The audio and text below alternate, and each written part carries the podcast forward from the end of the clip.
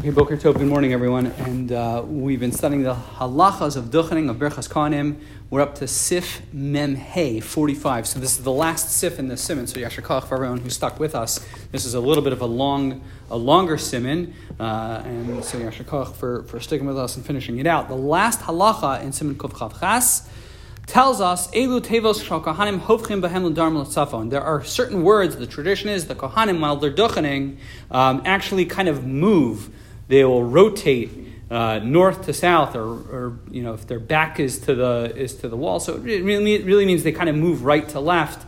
Uh, and, and it's Yishmarecha, Shalom. Those words, the Kohanim are sort of supposed to rotate while they recite those words. It's not so clear why. The, the Ramah offers his explanation. He says, Ki who sof bracha b'fnei atzmo. I couldn't really figure that out. The Mishnah tried explaining it, and it didn't add up to me.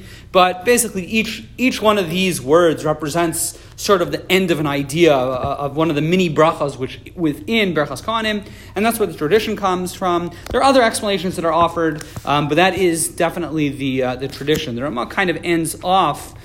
Simon uh, Simon Kuf Chav Chas 128 by telling us Asr Lishtamish Bekoin Afilu Bisman Azeh Dari Kamal Behektish, there still is a mitzvah of the Kidashto, that the Kohanim have a certain element of, of sanctity, and because of that, uh, we should not use and abuse Kohanim. They should be given a certain element of, uh, of honor and respect. That's why they get rishon. They get called to the first to the Torah first, um, or in, in, any type of situation. Usually Kohanim come come first. That halacha, that mitzvah still applies. And that's how the Ramah ends. I want to just kind of go back to something we talked about yesterday. Uh, we sort of left off or alluded to a very strange halacha. Well, I, I still believe, I still maintain, this is the weirdest halacha in all of modern Judaism, which is the, or one of the weirdest halachas, and that is that we don't duchen every day. Uh, we talked about that, and it's just a bizarre custom that goes back many, many, many centuries, but it's still very hard to understand.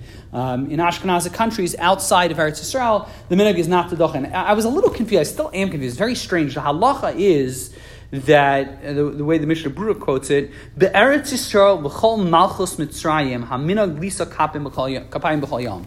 That although the tradition is, is that we don't duchen every day, the the in Israel and in the the kingdom of Egypt, the, the, the tradition is still to duchen every day. And I remember it's kind of was like struck me like what's what's special about Egypt? What did Egypt do that they get to duchen every day? So I'm still not sure. I reached out to Adam to an Adam Gadol. I read the Beis Yosef very carefully. I, I have a half diuk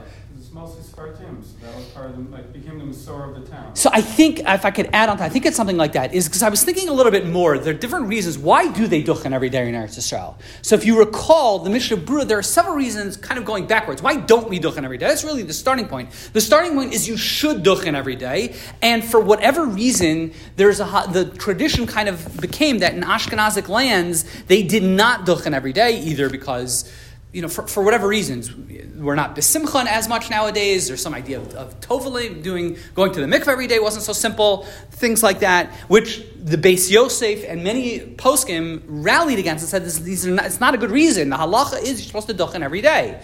And I, I, think my theory sort of is, is that look, in terms of the svaras, the reasons why we don't duchen every day, none of those reasons don't apply in Israel. That was a double negative. But the same reason that says you should not duchen every day in Germany or France, that also applies in Israel. For not besimcha nowadays, I don't think the idea is that in Israel we're happier. I, I don't believe that that's the halacha. You don't. Mishnah Berurah never says that. None of the. I, I the little research that I did, no one makes that, no one says those words. That the prat is, is that in Israel there are more besimcha.